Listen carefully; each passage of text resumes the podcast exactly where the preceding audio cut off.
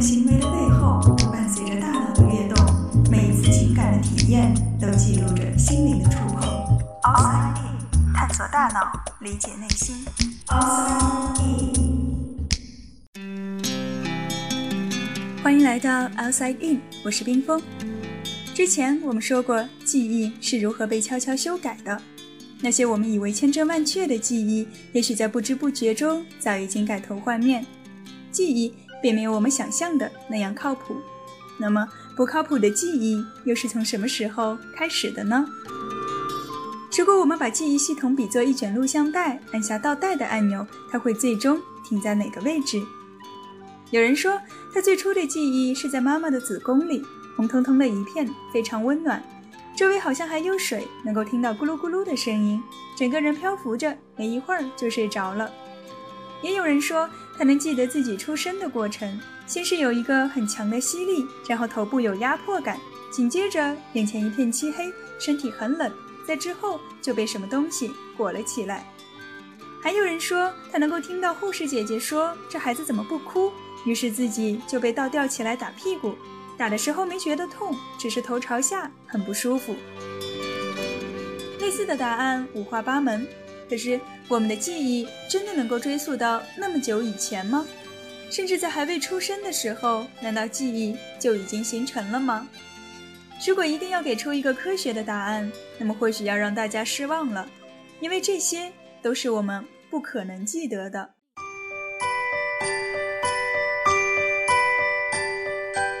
认知神经心理学研究表明，虽然大脑皮层和负责记忆的海马回在妈妈怀孕六到七个月的时候就已经基本成型了，可是成型和能够使用是两回事儿。就像我们造房子，基本的结构都搭好了，但里面的设施还不齐全，距离能够住人更是远着呢。所以一般认为我们是不会记得三岁以前的事情的。不过这里还是要强调一下，并不是说我们在三岁以前就没有记忆，我们当然有记忆，只是这些记忆无法持续到我们成年以后。比如刚出生不久的小婴儿，他们对于简单图像和颜色组合的记忆可以持续一天左右，而两岁大的孩子能够记住自己经历过的事情大约一年。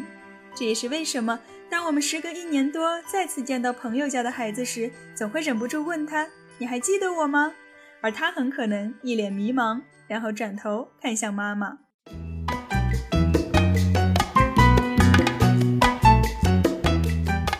既然儿时的记忆无法保留到成年，那么我们记忆中的小时候又是从何而来的呢？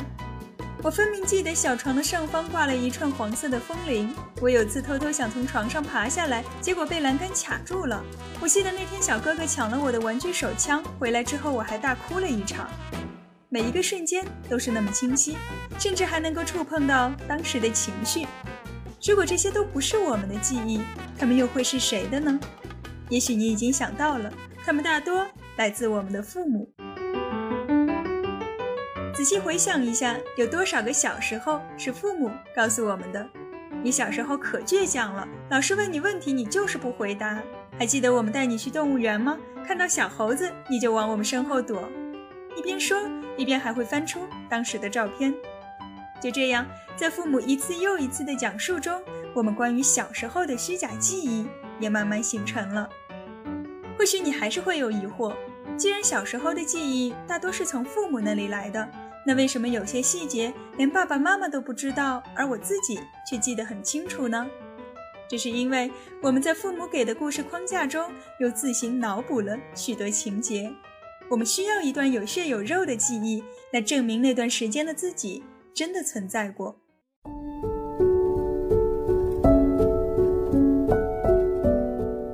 在二零零二年的时候，哈佛商学院的 Catherine Brown 和她的同事们做了一个有趣的实验。他们想看看人们是否会在外界的引导下回忆起那些并不存在的子虚乌有的事情。实验者们选择了在北美很多孩子都会有过的一段经历，去迪士尼乐园玩。他们先让参与者阅读了一份广告，广告的内容类似于征集小伙伴们一起回忆我和迪士尼的故事。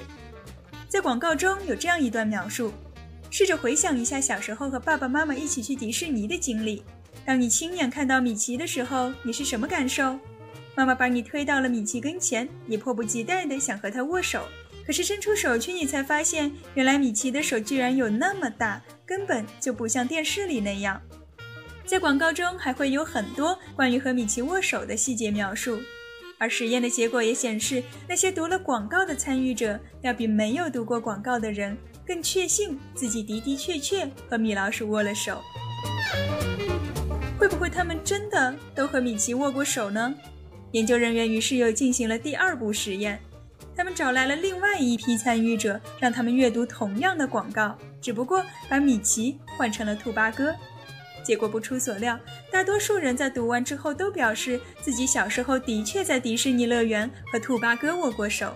然而事实上，兔八哥是华纳兄弟塑造的角色，他根本不可能出现在迪士尼乐园。哪怕只是看了一眼广告单，我们儿时的记忆就已经经不起考验了。而这个实验的意义在于，它证明了在一段真实的经历中也可以被加入虚假的成分。记忆并不总是靠谱的，尤其是那些小时候的记忆。只有当一段新的证据出现与我们记忆中的情境相矛盾时，我们才会意识到，也许某些事情并没有真的发生过。神经科学告诉我们，三岁以前的事情我们几乎不可能记得，但这并不意味着儿时的经历对我们来说就不重要。事实上，那是大脑发育最迅速的时期，也是人格形成和认知发展的关键阶段。早期的经历和环境会持续地标记在我们的生命线中，而有意思的是，在记忆的时间轴上，它却是一段被抹去的空白。那些影响了我们一生的时光，恰恰是我们最不可能去记住的。